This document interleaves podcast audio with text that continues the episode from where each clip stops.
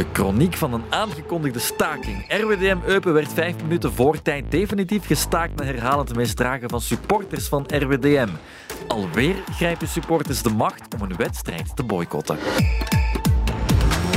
Hallo, welkom bij een nieuwe week Sportstad Daily. We zouden het hier over het puntenverlies van Anderlecht kunnen hebben of over de strijdlust van Union, die hen wel drie punten opleverde.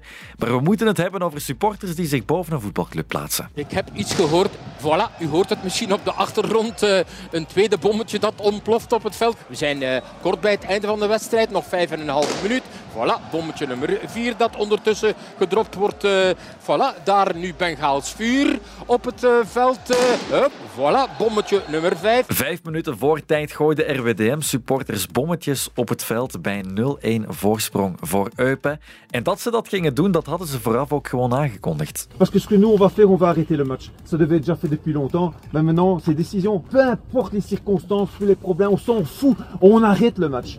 On arrête le match. On va arrêter. Comme ça, vous rentrez directement à la maison, prenez votre douche et c'est bon. In een video van een kwartier kon je de dag voor de wedstrijd zien hoe ultras van R W D M de spelers en staf de les lazen, op de korrel namen, waarschuwden voor een sanctie. En dat gebeurde dus ook. En niet één keer. Het is gedaan. Voilà, het is gedaan. Ja. Het lijkt mij logisch ook dat de Nathan Verboomen zal beslist hebben van kijk, we herbeginnen nog eens. Maar van de minste, het minste wat hier gebeurt, gaan we de wedstrijd meteen staken en dat één. Het ene bommetje dat nu nog op het veld gegooid werd, heeft meteen de deur helemaal dicht gedaan. Opnieuw een voorbeeld van hoe de macht soms veel te makkelijk in de handen van de supporters terecht kan komen. Laten we alleen voor de volledigheid, want je weet het, nog eens uitleggen dat dit geen alleenstaand geval is. Je herinnert je Standaard Anderlecht iets meer dan een jaar geleden. De potjes koken nog niet over, maar het water borrelt al. Wel, nu is het deksel aan het trullen en een vuurpijl. Het is toch niet waar, het is toch niet waar. Weer een vuurpijl en nog eentje. En nog eentje. Bram van Driesen kijkt nog even, zegt wacht, wacht, wacht even. Er komt er nog één. De obstakels worden verwijderd. Maar zodra er eentje verwijderd is, komt er weer een rookbom bij. En voilà, hij stuurt iedereen naar binnen. Standaard viert zijn overwinning, denk ik. Maar het wordt er eentje die niet op drie-één zal eindigen, maar wel op vijf-nul voor de grote groene tafel. Net zoals drie jaar geleden. Ja, na de goal hebben ze al wat... Uh... bommetjes en vuurpijlen weggewerkt en daar zijn ze nu opnieuw. Voilà, Erik Lambrechts zegt, dit is nu echt er volledig over. En Lambrechts trekt naar binnen. Trebel vraagt, wat zijn jullie nu aan het doen? Ook Sven Kums, die is er een minuut of tien geleden ook al geweest. Jongens, hou daar nu toch eens mee op. En kijk, dat is het verdikt van Erik Lambrechts en terecht ook. Hij gaat gewoon naar binnen en alsjeblieft, geef dan toch eens... een hogere boete dan, wat is het, vijfduizend euro. Misstanden bij de club of ongeregeldheden waar je je als supporter stevig aan kan ergeren, die zullen er altijd zijn. De manier waarop het statement gemaakt moet worden, kan vaak wat gematigder. De harde kern van de R W D M-supporters had vooraf gewaarschuwd en de boycott kwam er. Persmanager van R W D M, Damien Bietenbier, vindt het jammer. Ja, dat, dat is echt spijtig, omdat we... Als je heeft gezegd, we hadden nog kansen om in de, in de wedstrijd terug te, terug te komen. Maar ja, ze hadden gisteren gewaarschuwd en, en ja, we, we waren ook um, daarvoor voorbereid. De spelers van R W D M kregen de laatste vijf minuten niet meer om wat goed te maken of dat ging gebeuren. Dat was misschien wat minder waarschijnlijk, want het was zeker niet goed aan de kant van R W D M. Er zijn redenen om te protesteren. De promovendus is in handen van een rijke Amerikaan die naast R W D M ook nog het Franse Lyon en het Braziliaanse Botafogo in zijn portefeuille heeft. De franchise in Molenbeek vervalt dan ook min of meer tot een handelshuis. Zes spelers kwamen deze winter over van de Braziliaanse tak en de eigenwaarde vervalt zo. John Dexter was gisteren ook zelf ter plekke. Ja, hij was, hij was aanwezig. Ja. Ja, maar heel aanwezig leek hij niet. Is hij ook in de tunnel geweest op het moment dat het spel stilgelegd werd? Heb je hem al gezien? Heb je hem gesproken? Wat was zijn reactie? Hij was ook daar, maar ik heb met hem niet gesproken. De persmanager doet het verhaal omdat niemand anders bij R W D M wenst te reageren. Ja, ik, ik begrijp dat de supporters boos zijn, boos zijn uh, maar ik denk dat deze, deze reactie is niet de, is niet de, de juiste reactie. Uh, in, inderdaad, kunnen, allee, kon het, het, het team nog in de, in de wedstrijd terug, terug te komen. Dus ja, dat is, dat is echt spijtig. Um, ja, ik, heb, ik heb daarover niks anders te zeggen. dat, dat is spijtig en, en dat is niet de goede manier om, om een berichtje naar de spelers te, te sturen. Het is wat het is, maar het vertelt in elk geval weer heel veel over de macht die voetbalsupporters, dat laatste woord van die samenstelling tussen dikke aanhalingstekens, zich toe kunnen eigenen. Peter Vandenbempt verwoordde het zo in zijn wekelijkse analyse in de ochtend op Radio één. Dat is nog het strafste. Ik heb de moeite nou. genomen om het volle kwartier naar dat hallucinante filmpje te kijken, hè, waarop een paar opgevochten hooligans de spelers op hun plichten wijzen. Uh, er komt er daar zelfs een met een bivakmuts uh, tussen. Uh, het is een soort tragicomische show met een paar badsloeven en zo. Uh, en die spelers en die trainers die moeten daar dus een kwartier lang naar staan luisteren, moeten dat ondergaan en dat moeten wij dan normaal vinden. En wat je zegt, ze kondigen zelfs aan wat ze gaan doen uh-huh. tegen Eupen als het resultaat niet goed is. En er is dus niemand, de politie bijvoorbeeld, ik zeg maar wat, die dat kan of probeert te voorkomen. Is dat dan normaal? Zijn die hooligans ook na de wedstrijd gewoon weer naar huis gegaan? Of is er misschien toch iemand opgepakt? Krijgt er misschien iemand een stadionverbod? Lorin Parys bezweert mij van wel, ik ben benieuwd, maar de conclusie is toch, ons voetbal blijft gegijzeld door een gewelddadige minderheid. En het ergste is, zij vinden, dat werd daar ook nog eens gezegd, dat zij de club zijn en dat die spelers door hun slechte spel of hun vermeende gebrek aan inzet een schande zijn voor het embleem. Wel, ik stel de vraag, wie heeft die mooie club R W D M gisteren en te schande gemaakt en schade berokkend? Ik denk niet dat het de spelers waren. Voilà, maar laten we ook nog eens naar die beelden gaan vooraf van de wedstrijd. Supportersparticipatie is een must in het voetbal, maar niet op deze manier. Waarom ondergaat de volledige ploeg dan zo'n tirade van een kwartier door een stel heethoofden? Uh, omdat de ploeg er geen, niet, niet weet wat er gaande is, volgens mij. Op een bepaald moment, die mensen, als ik het me goed begrepen heb, gaan die mensen naar hun, gaan die mensen naar hun training en, en worden ze opge, opgewacht door, door supporters. Dat is hetgeen wat er gebeurd is uiteindelijk, denk ik niet. Op zijn eigen vind ik het niet verkeerd dat supporters iets gaan, gaan, gaan proberen hun, hun, hun noden te doen. Ik heb dat in de tijd met, met Standaard ook verschillende keer gedaan. We met de, met de club gaan spreken zijn, maar dat was georganiseerd. Ja.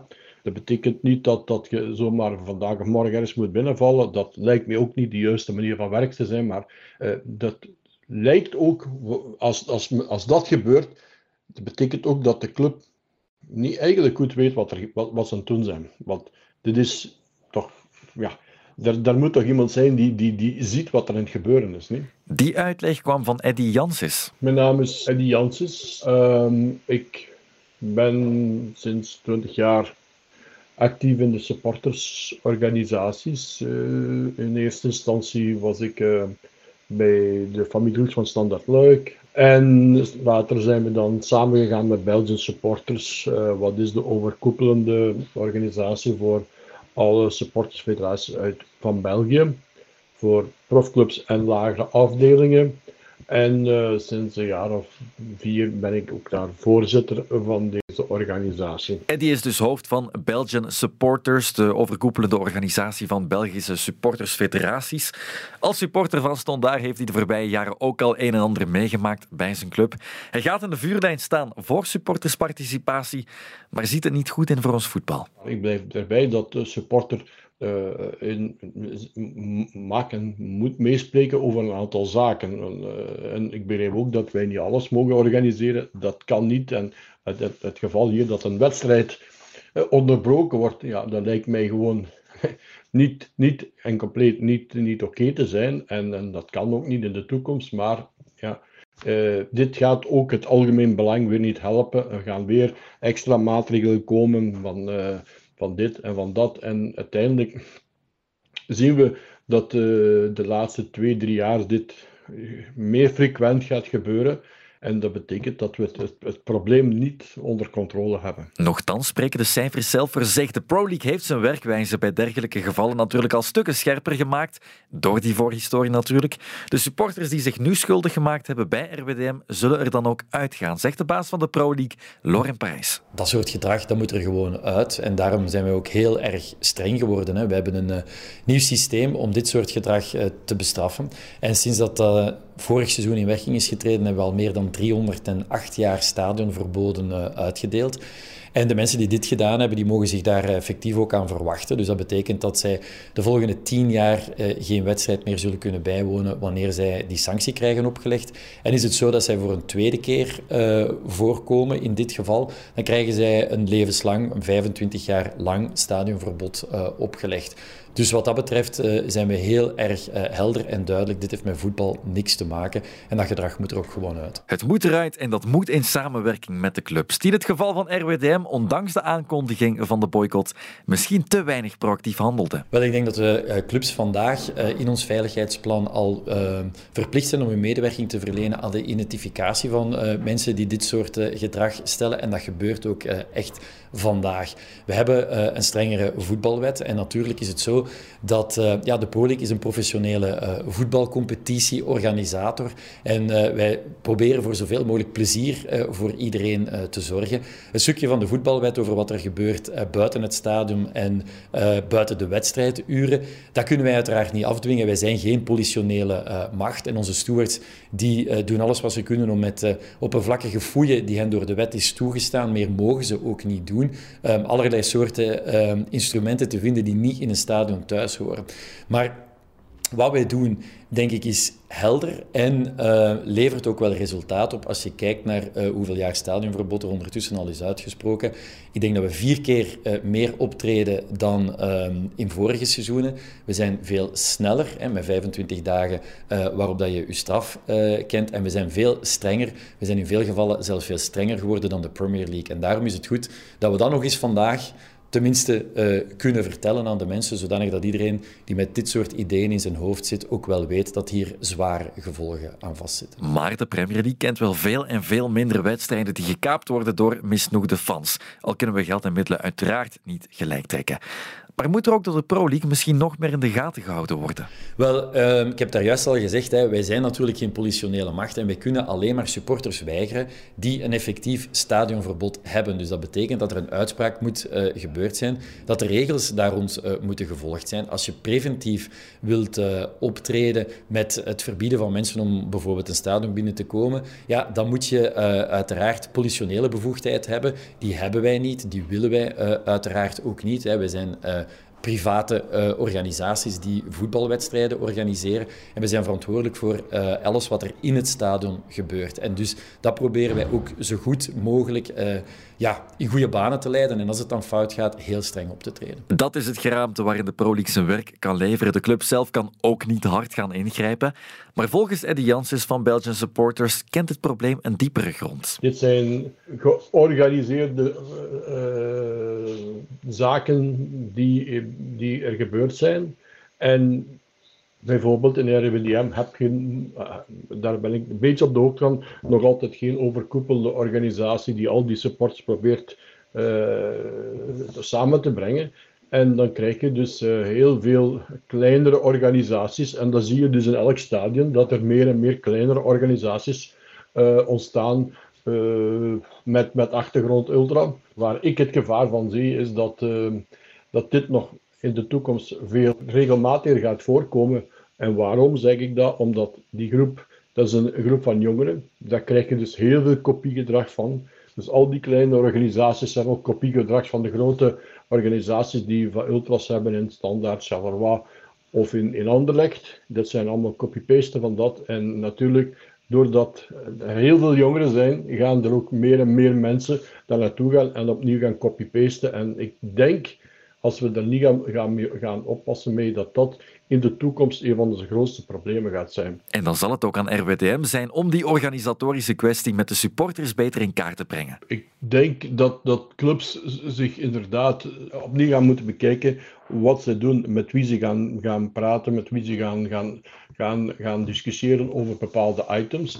Nu, uh, die harde kern, kernen zijn, helpen volgens mij ons niet met die discussies, maar ja, wat er gaat gebeuren is dat er opnieuw gaan extra maatregelen getroffen worden die opnieuw de, de normale supporter gaat, gaat raken. En dat is, kan niet de bedoeling zijn, bij wijze van spreken. Ik vrees weer dat, er gaan, dat we nu weer gaan naar een match zonder achtergesloten deuren en van dit soort zaken door de acties van een aantal mensen. En dit Kan, kan ik niet aannemen. En ik vind het ook niet normaal dat morgen tien supporters beslissen of ik de volgende twee wedstrijden niet naar, een, naar, mijn, naar, naar mijn club gaan, gaan kijken. Dat kan gewoon niet. En dat zijn de gevaren die er nu weer komen. Dat is het absoluut niet. En het gaat volledig in tegen de ziel van het voetbal. R W D M heeft trouwens geluk dat het voetbalreglement in zijn voordeel speelt, want het krijgt geen forfait-nederlaag toegekend, maar mag de laatste vijf minuten toch nog afwerken, opnieuw in eigen huis.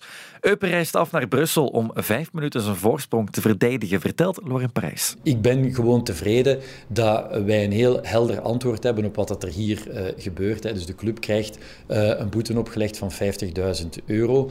Er wordt een wedstrijd hernomen achter gesloten deuren vanaf de minuut dat de wedstrijd stopgezet is, met uiteraard dezelfde score en dezelfde bezetting. En de mensen die ervoor individueel verantwoordelijk zijn, die worden geïdentificeerd. Daar is deze ochtend om elf uur al een meeting met de politie over doorgegaan en met de club om ervoor te zorgen dat die mensen er ook effectief worden uitgepikt. Die worden onmiddellijk geschorst zodat dat die de volgende wedstrijd van R W D M ook niet meer kunnen bijwonen. En die kennen hun sanctie binnen de vijfentwintig werkdagen. En dat zal dus een stadionverbod zijn en waarschijnlijk ook een geldboete. Helder is het wel, helemaal eerlijk is het misschien minder. Eupen moet een lange reis maken terwijl het niks verkeerd gedaan heeft. Wel, het is een hele goede zaak, hè, dat supporters door hun gedrag niet kunnen beslissen of dat een club wint of verliest. En daar komen praktische ongemakken bij kijken. Dat is effectief zo. Uh, maar het feit gewoon dat supporters niet de macht mogen hebben om te beslissen of dat er uh, met uh, een bepaalde score een wedstrijd wordt beslecht, dat is uh, heilig en denk ik ook gewoon heel belangrijk voor de integriteit van de sport. En die moet vooral verdedigd worden. Het zal niet de laatste keer zijn dat ultras van sommige voetbalploegen de macht proberen grijpen, alleszins als we Belgian Supporters mogen geloven. Maar de Pro League grijpt in. Tot morgen voor een nieuwe Sportstad Daily.